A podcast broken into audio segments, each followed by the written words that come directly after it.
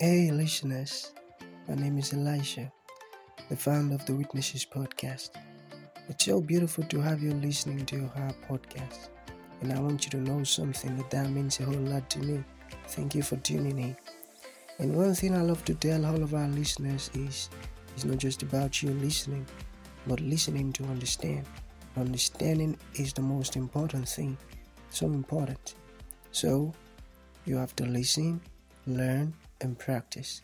Thank you so very much and happy listening. It's nice to have you on the show. How are you doing today? I'm doing well. Thank you so much. It's great to be here. That's so good. You know, um, oftentimes I love to talk about the essence of this show, which is basically to invite amazing guests, triumphant guests, guests who have passed through one challenges or another, and they came out of it triumphantly. The reason is we believe that in our audience there might be someone somewhere who is stuck up in that same situation. So by just listening, there might be a piece of information that the person needs to experience transformation. Okay, so Lisa, talk to us about your story, the challenges, and how you came about getting solution. Let's get started. Okay. so I don't know how far back you really want me to go with my story. um, I, you know, am basically I, I'm a love coach. Okay. I'm one of the first love coaches uh, on the planet. I started doing this work over 21 years ago. There's many therapists turned coaches, but I've been an actual love coach for over two decades. So, um, you know, when I was very young, I had terrible examples. My parents hated each other and they fought, and it was kind of brutal. And I decided that it didn't have to be that way. I didn't want that to be my legacy. And so, um, my father left my mother, I think, when I was about eight years old. He left her for another woman. And in that time, you know, I'm in my 60s now, I'm 62. So back then, in our situation, So, in our sorry to cut you short. community, it wasn't normal. So you short. I've got to say this. Yes. You look very young. Whoa! I tell you. okay. So, thank you. Thank you. So, thank you for saying that. Um, thanks. That's very kind. So anyway, I, you know, back in those days, my parents were the first of their friends to get divorced. And my mother was devastated. It really was soul crushing to her. It was humiliating amongst her family and friends and in front of her community. It was devastating. And um, she wound up dying of breast cancer when I was just 15 years old. So uh, I basically didn't really have parents. My grandmother stepped in when I was uh, when I was 15. I moved in with my grandmother, and then she died when I was 21. So that's a very young age i think to to really be on your own in the world i have one brother Okay. Wow. That's really touching, I tell you. And to have you here today, oh boy, that means a whole lot. You're such a um conqueror. You're a survivor, I tell you. Okay. So I've got some questions for you. All right.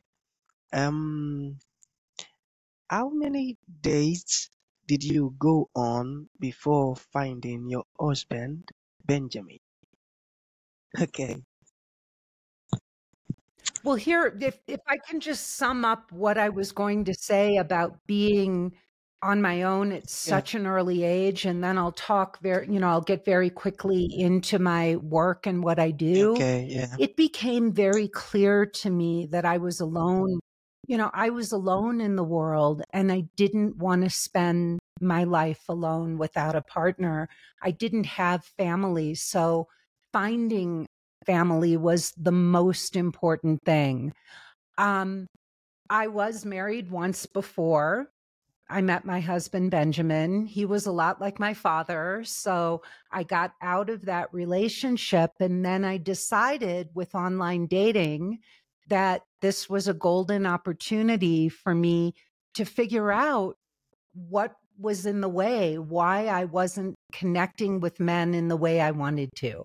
So, in answer to your question, I went on almost 100 first dates. I went on 96 first dates in two years uh, before I found Benjamin, my my husband of 21 years. Amazing. That's so good, I tell you. Okay, so let's talk about the dates. Okay, how were you able to keep all of those dates interesting and fun for yourself? well, I know most people hear that. Like some people I know, you know, today have been on many more dates than I went out on. The difference is that I had gotten to a point where I was very, very clear. I had stopped looking for a man mm. to choose me, and I got very clear about the things I was looking for in a partner. And I realized that you know, finding the right guy was going to take some work and some time. And to be honest, I had a lot of growing up to do myself. I had a lot of lessons to learn, and I needed to open up and learn how to connect with men. And I needed to learn how to get out of my head and into my heart. So it was all an opportunity for me to experiment. Even if I never wanted to see a guy again, it gave me the opportunity to be able to go on a date and, you know, really get to know men. And to be honest, I'm very curious about men. I think that they're fascinating. And so even if a guy was not you know, if we were from completely different worlds, if you and I had gone on a date, we would have had a great time, even if it wasn't a match. I still think any two people can really enjoy each other's company if they want to. That's that's true. That's true. Okay, you know, um, let's dive a bit into your background can you talk more about the experiences, the stuffs that you went through, those moments that you were you felt all alone, and can you talk more about that? I want to know. okay. well, I think, you know, for me, Yeah.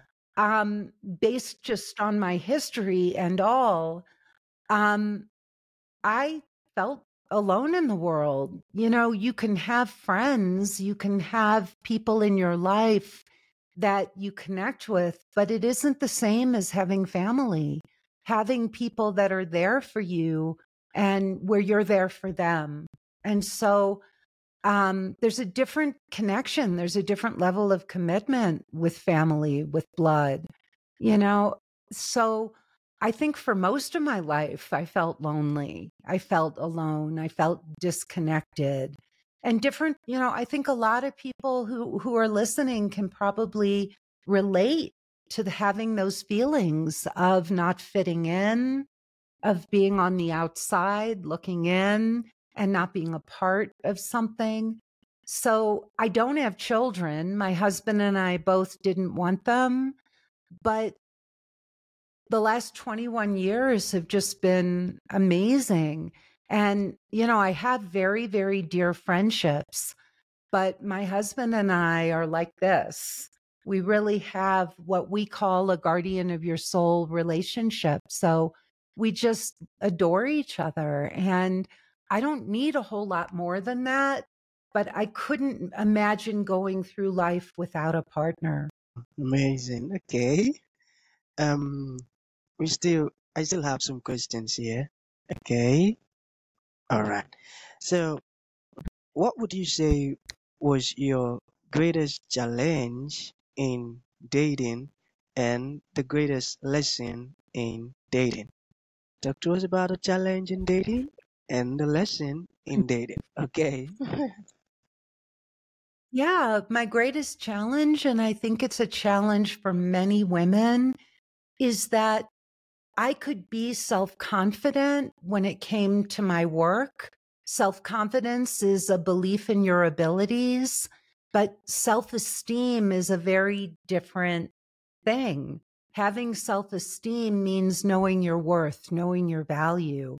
And so when I was you know, for much of my life, I really didn't feel that men found me attractive. I didn't feel comfortable with men. And because of that, I gave my power away.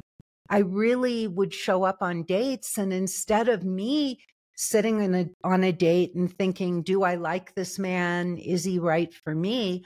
I would go on dates and I would think, well, why doesn't he like me? How, you know, why don't these men want to go on another date? What's wrong with me?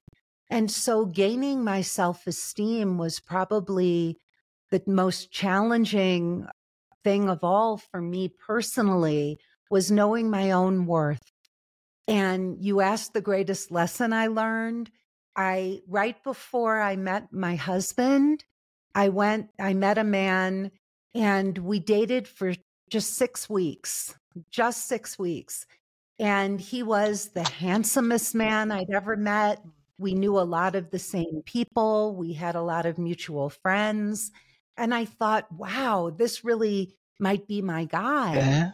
And then six weeks into that relationship, I started to realize that he had a lot of issues. Mm. He was emotionally blocked. Mm. He was not a kind person. Mm. And so the moment I got clear, yeah. I ended that relationship mm. And I I never looked back.